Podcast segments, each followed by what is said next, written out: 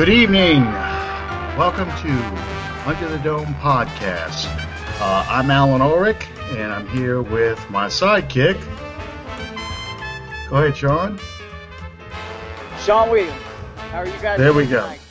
Glad to have you all with us this week. Uh, we got the ball rolling last week, and we want to thank everyone for all the support and all the kind words and uh, for for watching over this week. And we hope that you uh, you liked what you've seen and continue to do so. We got a good show for you tonight. Um, we do want to once again thank Fan First Productions for sponsoring our show.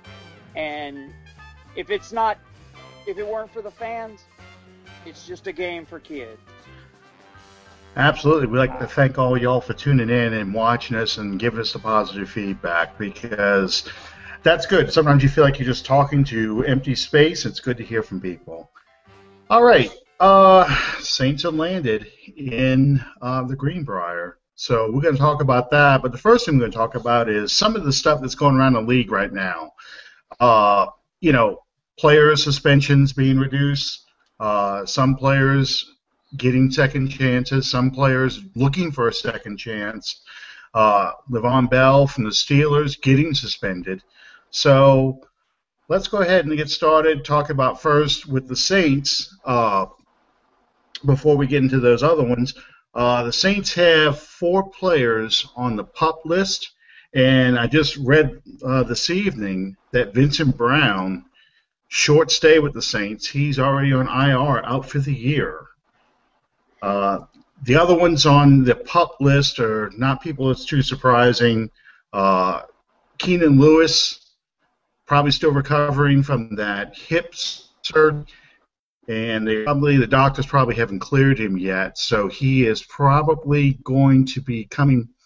I would guess probably the next couple of weeks he'd probably be out there.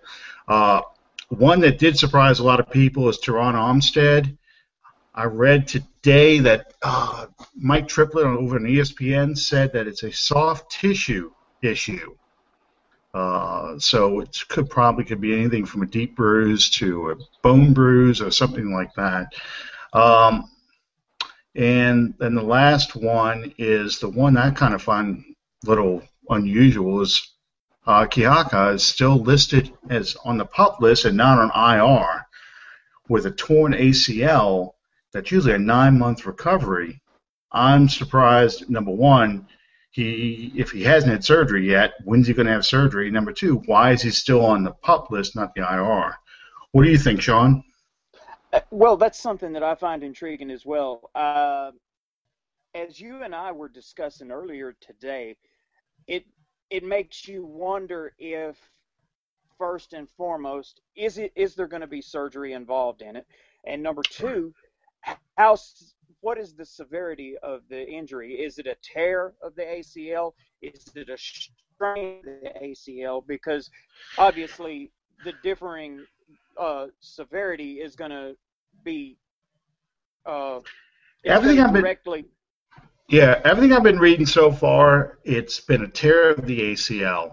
So a tear, even if it's a partial tear, that's still, you know, it's an injury you're out for the year. I don't know what they're trying to do. Unless they think somehow that's really not torn. Um, my daughter played basketball and she's had her fair share of knee injuries. Now she's never torn an ACL, but they have had injuries. She's had injuries where they just try to rehab as opposed to doing surgery. So I don't know what the thinking is behind that. That is something that we're going to have to watch probably over the next couple of weeks in camp and see if he's even out there watching. If they are, out, if they have him out there uh, working, you know, with a trainer, if he's on the bike, what is he doing? So Sure, sure, and you know it it makes for some interesting. Uh, well, for lack of a better way of putting it, it makes for some interesting job opportunities for some other guys. Uh, you're Well, that's yeah, that's going to be something we're going to talk about in a little bit. Uh, you know, when we talk about the storylines heading into camp, uh, who is going to be the number one guy to replace Kikaha as the the jack or the pass rusher? Um, that's going to be a battle that we're going to have to watch all preseason long. And I think it won't even be solved in preseason. I think we'll be seeing this going throughout the whole season, where you're going to see rotating guys, depending on what the who's the opponent and what's the situation, who's going to come in as that that outside pass rusher.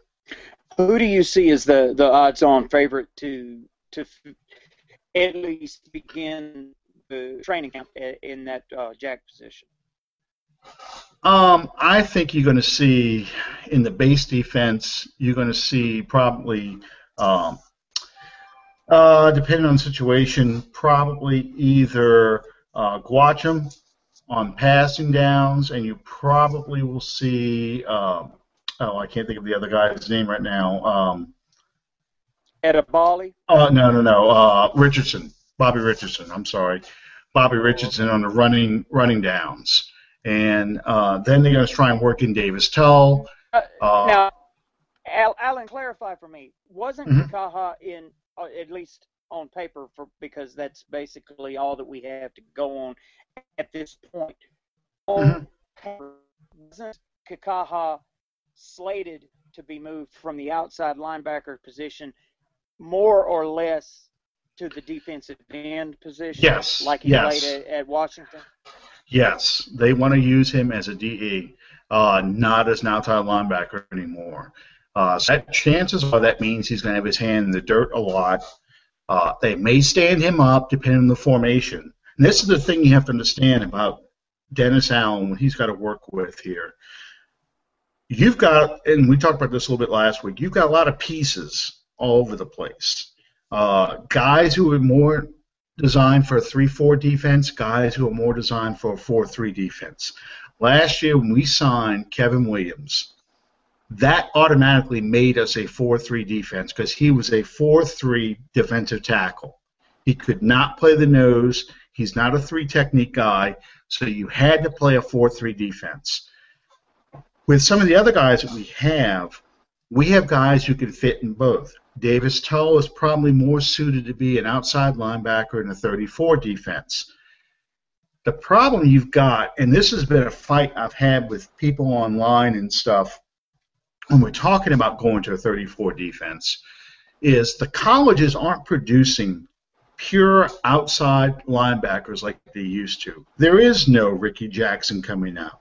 There is no Lawrence Taylor. I'm not talking about that skill level and that ability, but we're talking about someone like a Pat Swilling, someone who is a basic, who is a pure linebacker, but can rush the passer. You don't have that really in college football. If you do, it's one or two guys. What you've got right now in college football, mainly because of the spread offense and the emphasis on the short pass and getting rid of it so quickly and just spreading the defense out and running those quick hitters with the running backs, you've got defensive end tweeners, guys who are too small to play defensive end in the NFL level, the you know 300 pound or 280, 290 defensive end that you're used to seeing, or guys who are too big to be a typical linebacker. They're not the 240 guy. They're two. They're 275, 260. They're in that range. So they're a tweener, or you end up with a undersized linebacker. Uh, they use on the outside somebody who is 6'2", 235. And I know I'm throwing out a lot of numbers and sounds kind of confusing when it gets to that, but that's a difference in in the way the game is played now compared to the 1980s where you had a predominant of 3-4 defenses you know? So that's why the Saints having are having trouble and have to have more of a hybrid kind of scheme finding those outside linebackers who can play the run and rush the passer because you can get the defensive linemen. You can get the, the guys who can play two gap defensive line on a 34 defense.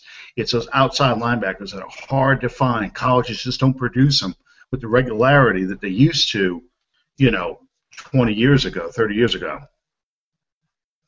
Has the specialization of the game made it too hard to fit the systems that they have now? No, no. It's it's it's the design of the game now, the way the game is played. Um, you now have so many different things they put into a defense and so many things they put into the offense. The zone blitz didn't exist 20 years, 30 years ago. Uh, you know, the the you have much more of a basic, and I don't want to simplify it too much, but you have much more of a basic, simplified defense of this is the scheme I'm going to run. We'll come in with nickel, we'll come in with dime, but with situational football. Whereas today now you see much more hybrid stuff. You know, the Saints talk about running three safeties now, a big nickel essentially. So you've got a, a safety coming out to play linebacker. Uh, the Saints, you know, in a four-three defense, but they rush three and put, drop eight off in coverage. That kind of stuff. You didn't see that uh, 20, even 20 years ago. So that's what makes it hard. So you're trying to find more athletes slash you know, specialized players, I guess. Yeah, that makes sense. Okay. Um, we kind of skipped over a little bit. I, I kind of led into we were talking about some other players around the league, and uh, kind uh, of Alan. Alan, before we get too far into this, I yeah. wanna I wanna take just one minute, and we uh we want to wish one of the major major supporters of our program Miss Jane Mayberry, a very happy birthday today. Happy uh, birthday.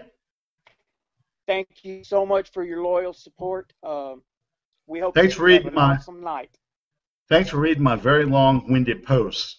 I kind of get into a groove. I start replaying that game in my head. I've been putting these little lists together in the New Orleans Saints Facebook group of uh, the top 10 worst games the Saints ever played, top 10 best, uh, right now we're in the best, and uh, which one of those lists was easier to make out? Actually, believe it or not, the top ten best is a harder one because you know we're I kind of end up a lot in the uh, in this time period. You end up in the Drew Brees era. That's really a lot of great games in that era. When you start going back, you got a, a few in the Haslett area. Skip over Ditka. And a lot in the Mora area that are really, really good. Oh God, I don't even think about Dick. Uh, you know, the reign of error. but um, yeah, you you so rather than just keep rehashing, you know, hey man, that Giants game from 20, 2011 where we just killed them. That's an awesome game. Yeah, it is an awesome game.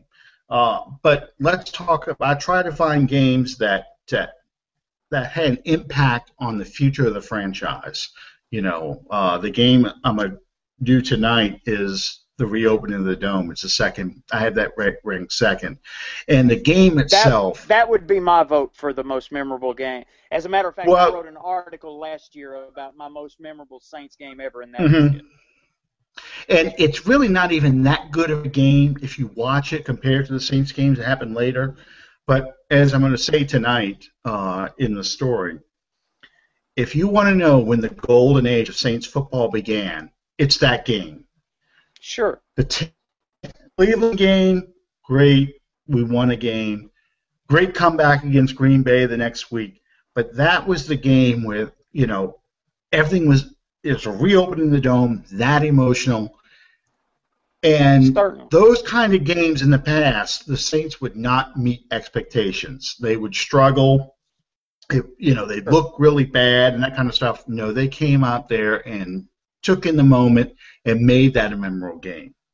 The, and uh, who the Saints are began exactly because those games. Right, because from that point on, this was no longer your dad's Saints or your grandpa's Saints. This was an entirely new team, and exactly that started that magic run uh, that ended up in the Dallas game, which was on that list. Um, you know, the Eagles playoff game, which was an unbelievable game, that was on sure. that list. You know, so, but my list when I went back, uh, I wanted to go back and include a couple of the more era games because they were important against the Steelers, where they get the first winning season, shut out the Broncos, forty-two to nothing in 1988. Um, so yeah, the, coming up with the ten best games was really hard. Uh, the worst games were a lot easier, believe it or not, because the worst games well, were. there's a bigger body of work left from. Yeah, the worst games. It's like you know, you remember natural disasters or car accidents. Uh, you just remember how you felt after that game. So, uh, well, so it's it was fun. For it Saints fans, people talk about natural disasters, and they have to you have to ask them to clarify: Are they talking about a Saints season in particular, or right. are they talking about a hurricane? Yeah, yeah. It, and it was that it, way for a long time. It was. It was. You. Uh, I went to a lot of bad games. So, but yeah, that that's that's a fun list. So then after the list is over with, I'm gonna do a uh, my own projection of the all-time Saints roster for the 50th anniversary. Um, I'm trying to decide if I'm gonna do just starters or starters in depth. I think I want to do starters in depth because it's it, it brings out a lot more. Because if I just put Deuce McAllister and Drew Brees on there, well, I mean that's a given. But yeah. who would back up? Who would back up Deuce McAllister? Would it be Dalton Head? Would it be Craig Heyward? You know, would it be for the for the quarterbacks? Would it be Archie, Bobby, uh, Aaron Brooks? You know, who goes in after that? And I think that's going to be more interesting. Heath Shuler. Oh God, yeah. that would be my all-time worst defense, all-time worst offense. Heath Shuler, Albert Tunnell, Brandon Browner, Jason David, Andre Royal. yeah, I could just go down the list. I mean, my God. Russell Erxleben. Oh, the Antichrist. you know, I, I, am dead serious. You know the guy who picked Russell Erxleben, who who wins, was my high school counselor in 1981 after they cleaned house and they fired everybody. His name was Bob Whitman. I am not kidding. I could bring out my yearbook. I'll show you his picture. Now I'm thinking to myself, you picked Russell Erxleben, and you're going to tell me what my future should be? You're out of your mind. there is no okay. way. Yeah. All right, enough of that. I could go on about old bad Saints games forever, but let's let's talk about. Well, we'll have to. Uh, okay, we're going to go around the league now. Uh, yeah, that's made mention, made mention of earlier. Le'Veon Bell this week. Uh, well, I don't know if it actually happened this week, but it was made public this yeah. week that Le'Veon Bell missed a drug test for the Pittsburgh Steelers, and obviously, much as in this in the workplace in the real world, a missed test is a considered a failed test. Yeah. Also, along that same line, Randy Gregory of the Dallas Cowboys failed a drug test. Now, the only reason that that seems to be possibly relevant is the fact that he was uh, he was flagged before the combine for a failed drug test as if well. If you show up, if you show up at the combine, which is the event that you're going to do to determine your draft status, and you fail a drug test there, there's no reason you should even be on a board because absolutely that's like showing up to a job interview okay? Smoking a joint. With a blunt and you got you smell like alcohol. You're, you're not yeah. going to get the job. So yeah, yeah it's it, it, it's like a, a reference to this afternoon in our, in our little group there. To me the scope of college athletics nowadays is so wide. And once you get beyond the first 10 picks of the draft, there's so little separation in the level that you're talking about, regardless of position. Yeah. Anyone that cannot take it seriously enough to prioritize what is important in their life, they don't deserve to be considered to to move look, on to the next level. Look, and and part of the problem is too is you have um, you've got a culture today that says, hey, weed isn't that bad. Weed's a natural product. Uh, we can cure all these diseases and stuff. And I'm not going to go into a legalization argument about weed or whatever. The problem is, and this is what college athletes don't understand. Some college athletes and some other people uh, don't understand is just because it's legal or just because you think it doesn't do any good, I mean, it doesn't do you any harm, doesn't mean you can have it at a job site. Uh, alcohol is a legal product. You can't drink and do a job. Uh, exactly. Cigarettes the, are legal products, but you can't smoke at the workplace from most places. You have to go outside and smoke. They have rules about these things. So there you go, right there. You said the key line. The bottom line in this whole uh, discussion, it is against the rules. If right. you have rules, they're set up for a reason and a purpose, and well, you, you choose not to obey them. Look, you had two Saints players. Uh, well, you had more than two, but you had two Saints players who actually served as suspensions for using uh, Adderall, which is a stimulant for people who have ADD or whatever. You had you have one guy, uh, uh, defensive tackle uh, from the 2016, uh, who had got suspended because he was using an inhaler for his asthma. Legal product, can't take it. Deuce McAllister, Contains, Will, um, yeah. Deuce McAllister, Will Smith, and uh, Charles Grant got busted for Star Caps, which had a diuretic.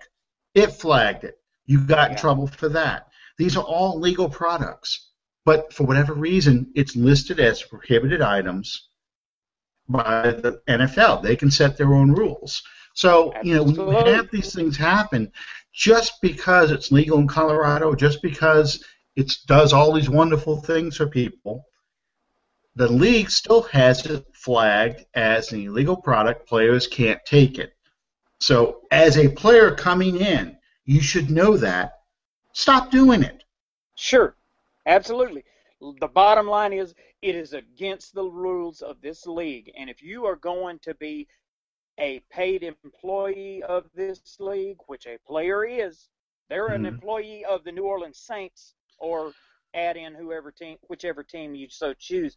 They are employees of that, but that is still under the umbrella of the National Football League. Right. And well, speaking and of other other rules, rules, yeah, speaking of other rules, you know, Greg Hardy's trying once again to get back in the league, and Ray Rice is begging to get back in.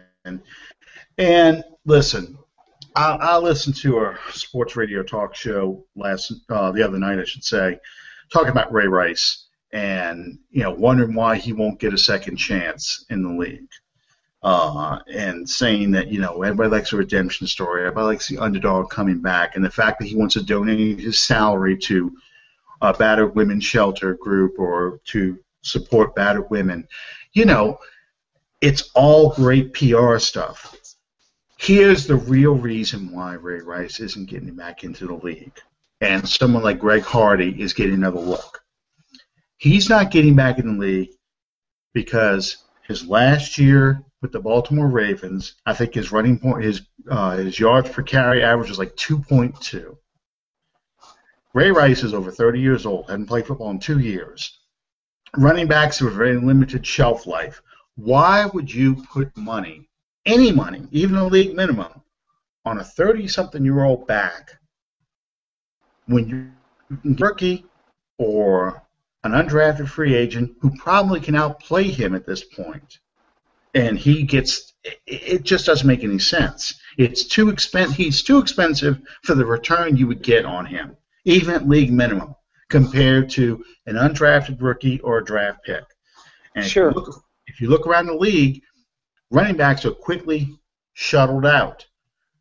There's yes. not they don't have a long shelf life in the league. Chris Ivory, I think, is now gone from the Jets. He's with the Jaguars. You know, so that's the real reason why Ray Rice doesn't get a shot. It's not be, just because of the domestic abuse. It's also his age, and they could see the decline in production. You're just not going to get a good, a lot of production out of someone like Ray Rice. Whereas with Greg Hardy, he's a pass rusher. Okay, he's a young pass rusher. If you can get him for the league minimum, you know, I've I've heard heard this ahead. argument I've heard this argument about how what Hardy did was much worse. What did okay? There's two things that you need to remember. Number one, what Ray Rice did was caught on video. perception in this world that we live in right now, perception is reality. The If finality see- of seeing him hit that woman and knock her absolutely unconscious. Now, and drag her out by her hair. Drag her out of the elevator by her hair. Greg Hardy, his entire case was a lot of he said, she said, he did, she did. You know, there Well, wasn't did a have- videotape of all of that. You did have pictures of her with bruises and marks. Yeah. Yes, we live in a culture But where if it's the- oh, go ahead. Here's go the ahead. here's here's the thing with with Greg Hardy. He's not trying to get a second chance. Greg Hardy got his second chance with the Dallas Cowboys. And what did he do with that second chance? Long story uh just one minor example. He almost came to fisticuffs on the sidelines with an assistant coach Yeah, when he was brought in, according to his owner, to be a leader and thus and such. He's not begging for a second chance. As far as I'm concerned, the heinousness of what he did should make him unemployable at this level. Now, Right. a- am I supposed to cry for Greg Hardy because he doesn't have the opportunity to earn a living? You did it to yourself.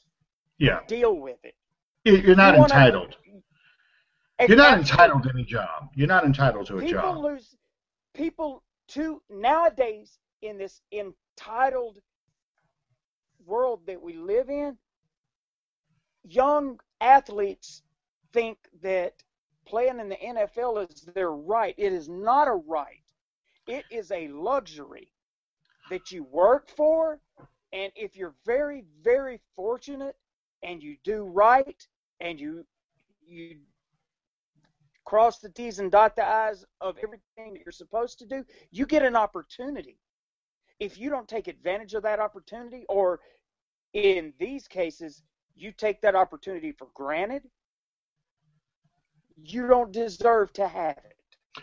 Right. Well, listen, listen. Um, the two most important positions right now in the NFL are you have to have an elite quarterback to win, and you have to have a guy who can put that elite quarterback on his butt.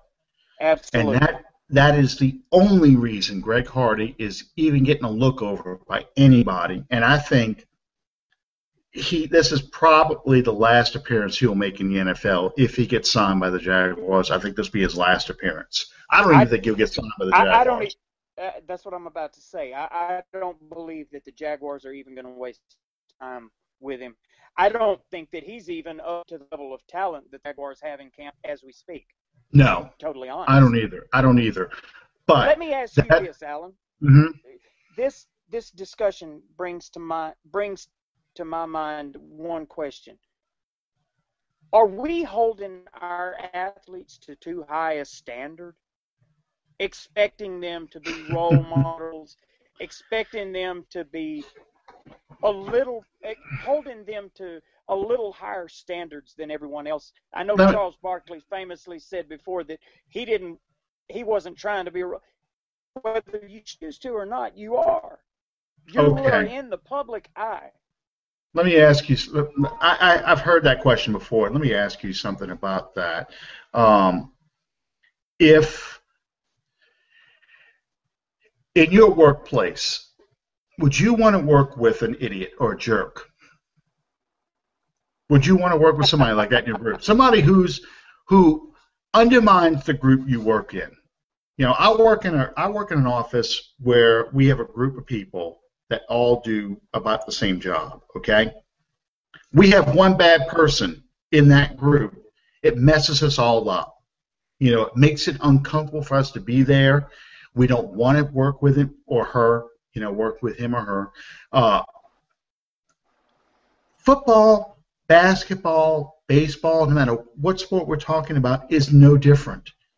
Sure. You want to have a good locker room. You want to have a good group who will bond together and work together because you're you're trying to construct a team. So, yes, they're not supposed to be role models for society, but You want good people who work for you because they are the face of your organization. Think about the Cleveland Browns with Johnny Manziel. What was the face of the Cleveland Browns when Johnny Manziel was on that team? It was failure, and every time you turn around, you're looking at Manziel. He's in the Las Vegas club. He's disguised himself to go out drinking. You hear he got drunk the night before a game. And I know all about Kenny Stabler. You know, I was a Stabler fan with the Raiders and stuff like that. That's a different era. It's that, that was not. That's not even era. the same world that we live in now. Well, yeah, Kenny Stabler used to always joke. Yeah, he used to joke all the time that he used to read the game plan by the light of the jukebox. You don't have that. You, you have 24-hour video footage of everybody. TMZ will find you wherever you go. So you now have especially to, if your name is Manziel. If your name is anybody, I mean, who broke the story about uh, the Giants receiver who, sh- who was with the Steelers, Plaxico Burress, who shot himself in the club? It was TMZ when he brought a loaded gun into the club and shot his own leg. Uh, you know, if sure. you're an athlete, and this we told some players this years ago when I was in college. Uh, if you get arrested Okay? Even you get arrested if because it's your friend doing something stupid, it's never your friend's name that runs in the headlines. It's always your name gets arrested or is involved in an altercation with police and one of your friends got arrested. So you have to know who you hang out with. And again, it brings it back to the locker room. You want to have good people in your locker room. So you're going Absolutely. to avoid the quote unquote bad people that make your team look bad, that provide distractions for your team, that the media is always following around, doing news stories on. That's why the Cowboys are the mess that they're in, which I totally enjoy, but that's beside the point. But that's why the Cowboys are a train wreck when you watch them play because it's not anymore about as much as the media tries to make it, it's not about how good the team is. It's about Randy Gregory failing the drug test. It's about Greg Hardy uh, going after an assistant coach. It's about Terrell Owens when he was on the team. How long before he blew up, you know, on the sideline?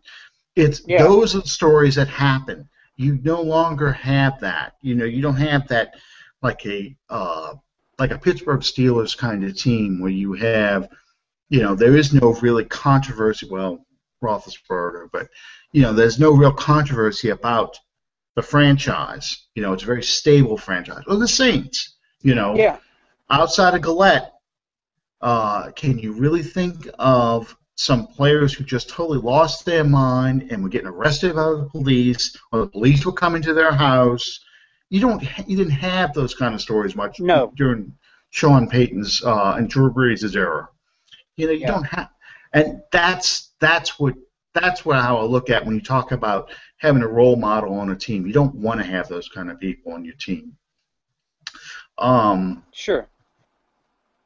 So, Alan, uh, we we've asked on our uh, our Facebook page if anyone had any questions that they would like to ask us, and uh, we had one that was rather intriguing that I, would like to put to you and see what your response is It comes from Jeffrey Dooley, and it says, "Do you think the Saints' weakness wasn't necessarily Rob Ryan's defense, but the lack of having a real general manager, not a yes man oh. Sean Payton? Lack oh. of quality player choices, and the fact Drew Brees has no big name targets to throw to being one example." Wow. Okay. that's that's uh that's like five questions at one time. Okay. All right. Number one. Okay. Rob Ryan's defense. Yeah, let's look at Rob Ryan first. Rob Ryan has been a disaster almost everywhere he's been, except for the 2013 Saints. 2014, 2015, you got 10 men on the line. You got 10 men on the field. You have 12 men on the field. You've got timeouts being called because the right personnel on in there. This started last year at the black and gold scrimmage and was the same thing two years ago. So is it is it and they kept talking over and over, we're going to simplify the defense. We're going to simplify the defense. Well, the players aren't that stupid. You know, you know when you're supposed to be on the field. Sure. How many blown coverages did we see in 2014, 2015, where receivers just wide open because people aren't talking to each other? You know, so I put that on Rob Ryan. I put the miscommunication. I put, you know, poor personnel grouping packages on Rob Ryan. I put those kind of mistakes on Rob Ryan. However, you can't say it's all Rob Ryan. I understand what you're saying about a lack of a real general manager. Mickey Loomis is the money guy. Mickey Loomis, sure. his job is to manage the salary cap. Some will argue he's not doing a very good job with that either. Um, but our salary cap problems come from a multitude of, of things, least of all the Junior Galette having to cut him. Uh, that's the bulk of the, a lot of the dead money. But we have a lot of issues. We got an aging, we had an aging team. You had a lot of players who are making a lot of money uh, because if you have a good team, you want to pay everybody. Well, everybody wants to be the top paid player at that position. And then we've had poor drafts where we had to sign free agents to make up for the bad drafting. So that's why we have cap problems. Now, what would a real general manager be like? What you're looking for as a general manager is a talent evaluator. Well, as Bill Parcells said so famously, you know, if they're gonna uh, if they're gonna make you the chef or you got to cook the dinner, at least they'll let you they ought to let you shop for the groceries. Sean Payton's doing the shopping. Sean Payton and his coaches are doing the shopping. They are picking these players. Um, Ryan Pace, when he was player personnel director, he's now with the Bears. He was in there picking the players. I think we've had number one a collection of bad scouts, uh, at least since 20, 2010, 2009. We've had a collection of bad scouts. Um, I thought the 2014 draft in particular was a horrible draft because we did a lot of reaching for players, a lot of panicking, taking. I think John, Stanley Jean-Baptiste was a class example of panicking, grabbing a big receiver because you saw Carolina grab a tall receiver. Julius, uh, um, not Julius, uh, Julio Jones is a tall receiver, and you know, of course, the the Bucks have you know two tall receivers in Evans and um, Jackson. You know, so you went out there and got a big receiver, thinking he's going to be the next Sherman, uh, Richard Sherman. So, so to answer his question, having a real general manager in there, like a Jim Finks kind of guy, I don't think eh, he would. He would still be on the same page as Sean Payton. So he has to be. He, he he can't. They can't have disagreements and arguments about the draft because Sean Payton ultimately is the one who's going to want this team shaped in his image. Sure. So that's why Loomis and Payton work very well. What you do need, though, is a strong player personnel director. I, I'm not sold on Jeff Ireland. I think Jeff Ireland did a much better job drafting this year than last year's draft, but I'm not totally sold on him. Um, we'll see how he works out as a player personnel guy. Remember, he was GM of the Dolphins, and the Dolphins yeah. have not been very good. Um, so that's a complicated question. We're going to have to wait and see how this shakes out. I forgot to turn off my email. I apologize for that dinging. Um, but anyway, um, just know so you're the, important. Yeah. Uh, lack of quality player choices. That's Bounty Gate too. You know, you lost a first round draft choice because you traded back in to get uh, Mark Ingram in 2011, so you lost the first round pick in 2012, and also you um, you got a, the Saints are always aggressive. They're always trading up. You know, so you're you're burning more picks. If you look back, really though, the 2013 draft wasn't really as bad as people make it out to be. You got some decent players out of that draft. Um, not great players, not impact players. You know, Keem Hicks was probably a reach, but that's Yeah. more that's more mental than it is physical because he has the physical ability. He's shown flashes of being that great defensive lineman. It was just more of a mental thing for him. He wasn't motivated enough. John Jenkins, same thing. Good player, but not a great player. He lets his weight gets in the way. Uh, then he Sure. loses motivation. He's almost like Grady Jackson in that regard. Um, so he's not a total bust who never played it down for the Saints like you had 2014. And the last thing, Drew Brees has no big name targets to throw to. What do fans always say? Uh, Drew Brees makes receivers, great receivers. Uh, you know, Marques Colston was a pretty damn good Drew receiver. Brees makes big name targets. Yeah. I mean, your big name targets from previous years, this guy here, Jimmy Graham, that was a big name target. Uh, you have to say, uh, all right, you have to say uh, Darren Sproles was a good target. Sure, Uh, absolutely. So would a, uh, I don't know, would a Larry Fitzgerald look great on this team? Absolutely, Larry Fitzgerald in his prime. Would a, uh, you know, uh, the guy the Giants, the ex-LSU player, uh, OBJ, would he look like a good, good guy to have on this team? Absolutely, but you don't have to have that great big name star receiver. I mean, how many can you name all the Packers receivers, for I- example? I look at it a little bit. I look at it a little bit differently, Alan. Uh, I don't like when everyone was talking about bringing in Boldin. Boldin's the type Yeah. of guy that you're going to have to throw eight to ten or more passes to a game to really see the impact that he's making, especially at this point in his career where he's not going to catch and turn yards in, in after catch in.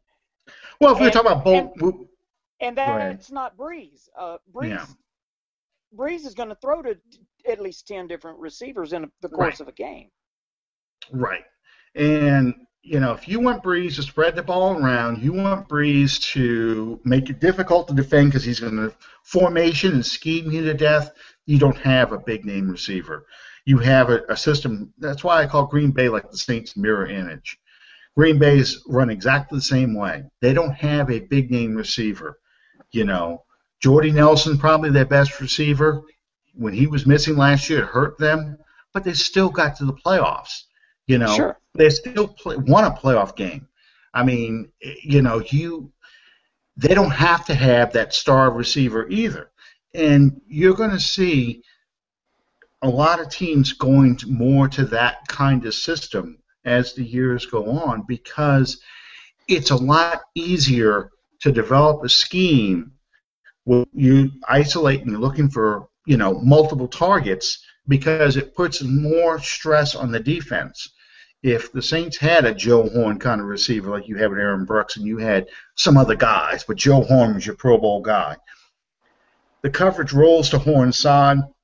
You take Horn out of the game. You say, I'm not, going to let Horn beat me. I'm going to make those other guys beat me. And that's how the Saints got beaten. Well, that and Aaron Brooks throwing backwards passes. But, uh, you know, that's how they beat the Saints back then, was they would beat the Saints by trying to take Joe Horn away. They would try and take Deuce McAllister away. You know, you, you had to make Jerome Pathon, Donté Stallworth, or Dante Stallpepper, as Buddy D used to call him. You know, you take those guys and make those guys beat you. Don't let Joe Horn beat you. And that's the Sure. brilliance. That's when the Saints are at their best, when they Sure. have that number one guy. Um, Okay. Um, moving right along, we uh, we're looking at tomorrow the rookies report to uh, Yeah. to the Greenbrier, which uh, Uh oh. Are you frozen there? I think he's frozen. Okay. Rookies going to Greenbrier. They uh, kind of get in there first. I'm kind of curious a little bit here. Um, they go. They come in first. I think the reason why the rookie. Oh, you're back. hey, You kind of I- froze for a minute there. yeah, I got one of those a few minutes ago too. Okay. It's You were saying about people love rookies? us, man. You're right. You say about rookies uh, coming in? Uh, the rookies report Wednesday, uh, Mhm. and I think Thursday are uh, physicals, and practices are set to begin on Friday. Am I correct? That Yeah, yeah. okay. Uh, in we want to get into tonight uh, a few of the positions that people should be paying close attention to that will directly uh, uh, that will seemingly directly affect our season this year as we go.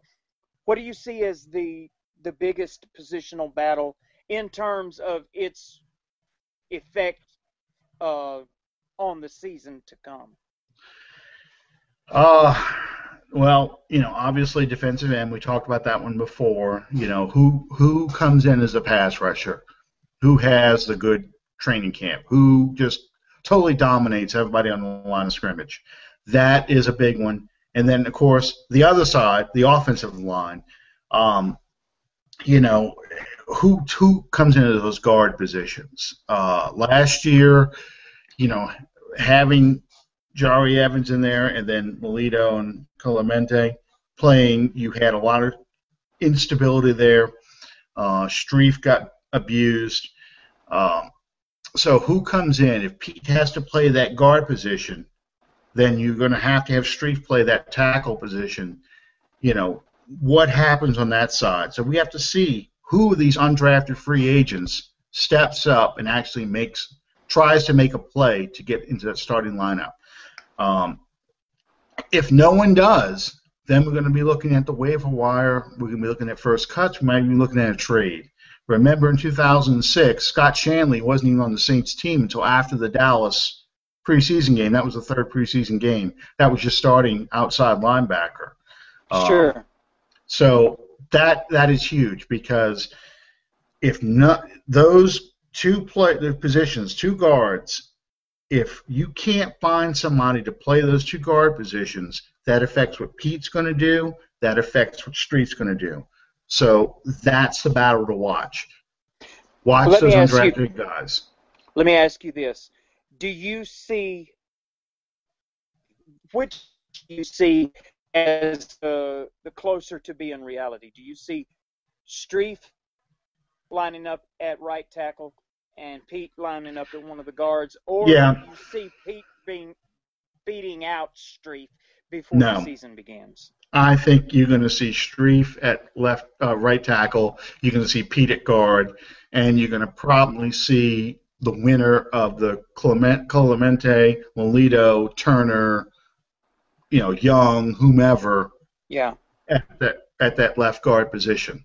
I think that's what you're going to end up seeing. Uh, I, I really don't think Payton's going to be comfortable playing two undrafted free agents or two inexperienced guards um, at the two positions. Okay. Cam Jordan is probably going to be one defensive end. Mhm. I'm sure. hmm Who do you? Who's your best bet to start on the other end, opposite Jordan? And again, like we said in the beginning of the show, uh, it depends on the situation, down and distance. Uh, probably base defense, you'll probably see Bobby Richardson in a lot. I think they'll try and work Watchman to try and see if he can be a run stopper as well. But, you know, they're just going to be rotating people in and out. They're going to be changing that alignment a lot. They're going to go to that NASCAR package, they call it, where they'll put all pass rushers out there. You may see Jordan kick back into the inside, that kind of stuff. That's reminiscent of the old Giants line. Yeah, yeah. I, I think you're just going to see a lot of fluidity there. You're not going to see four guys that are going to play three downs, all three downs out there. There's just going to be too much. So They're going to try and rotate people left and right. okay, so basically the base defense is uh, nothing. Uh, I don't know. I don't. Hang on. I don't know how exactly ask what I'm wanting to say. The, your uh, base, def- your base is going to be a 40. Your base is going to be a 43 look. I, I, I just think that's that's what Allen is comfortable with. That's what he's going to try and do. But just because that's what you see on the television screen, you know, when they introduce a defense to the television audience, that doesn't mean that's the defense you might even see out there at the time. Look at the defensive line the same way you look at the Saints wide receivers. That's really how you have to look at it. Because Sean Payton runs packages left and right. You know, you're going to see sure. Cooks, like just say Cooks, for example. We'll, we'll make Cooks like the defensive linemen here. You're going to see Cooks at the X. You're going to see Cooks in the slot. You're going to see Cooks playing the Y. Depending on where they can isolate him, get the ideal matchup. That's the same thing you're going to see in that defense. You're going to see them move people around so they get the best possible matchup so they okay. can rush that passer. And I think okay. that's, the, that's the way it's going to work. I, I understand what you're saying. Yeah. Okay, you just made mention of the next uh, the next grouping we need to look at. Um, mm-hmm. The wide receivers. Everyone knows Cooks is going to be there. Everyone knows that uh, tight end uh, oh, Fleener will be there. Mm-hmm. Okay, from there, who you ask as to the the the, the personnel pairings and, and what have you that you get. What's your uh, your feedback on that? Well, you know, your top you got the top three positions already closed off on the on the receivers. It's Cook, Snead, and Thomas. The only question now is who's going to be the four. Coleman's coming. Coleman has a lead, with Vincent Brown being put on IR. That kicks him out of the equation. So now you've got R.J. Harris, you've got uh, Dangerfield, you've got a lot of those younger guys. Uh, I think there's a Bell, Reggie Bell out there. You know, those guys now going to be vying for that fourth slot. And you know, when we get into the roster breakdown, how many plays we have left, uh, you know, you we'll see whether or not the Saints keep four or five receivers. Four receivers are active on game day. I don't know if they'll keep five. Depends if somebody can make an impact on special teams. Sure, sure. Okay. Uh, Go ahead. Oh, I was going to say, we're kind of running out of time here a little bit. Uh, those are the three main position battles I think that we should look at, you know, in training camp, at least on the opening days. You're really going to see when they put the pads on, which will be next week, the offensive and defensive line battles start in earnest. Receivers, we're going to see those in, in the preseason. Watch the second half of the preseason games. Um, as far as the other position battles, we can talk about this uh, next week when we get into the linebackers and the secondary. It's not so sure. much who the starters are going to be. It's going to be who fills out the other positions. Absolutely. Who are, who, who are the guys going to be playing behind the starters, and how are they going to be used? And the same is true. Absolutely. Same is true with the I, running back. I think that with all of those that you just mentioned, in mm-hmm. at least last year, it wasn't so much starters that made the difference as far as where we were lacking, so much as the depth behind them. So I, I think you're making a very good point there. Yeah, it, it, it's about depth now, and we could talk about those things, especially once they put the pads on and and we see the opening practices what they look like. Um, yeah, the Saints started Greenbrier. They they landed today. Uh, like you said, the first practice I think is Saturday morning. You know, sure. so and that's that's probably in shorts and shells. I'm looking forward to the first practice where they're hitting people. Uh, yes. The best the best part about what's going to happen on Wednesday is from now until at least January, there's football news every day. Enjoy Sunday, that. Sunday night, we've almost got a pseudo semi sort of uh, vague resemblance of a ball game in the Hall of Fame game. That's that's all I'm looking for. I actually will sit and watch that for about two series, and then I'll start doing other things. but you uh, know, for uh, the Packers and the Colts, correct? Right, exactly. Packers and the Colts, Hall of Fame game, and it should be fun. Yeah, I'm gonna watch a little bit, and then just to get football going. So, thank y'all for watching. Appreciate it. Thank y'all uh, so much for uh, choosing to join us. Um, we look forward to seeing you guys next week. Until then, you can reach us by email at under the dome. Oh my goodness. under the dome podcast at gmail.com. Thank you, you can reach us on our Facebook page, Under the Dome Podcast. If you're not a member, all you got to do is go on there, and we'll make sure make that happen. Absolutely. And also uh, follow us on Twitter at Under the Dome PO1. Yep. Uh, I'm we love you 79. I'm 79 Saints on Twitter, so uh, you can look for me on there. I'm Drew's dad, 3721. Uh, Thank y'all so look forward to much. seeing you guys next week. Alrighty.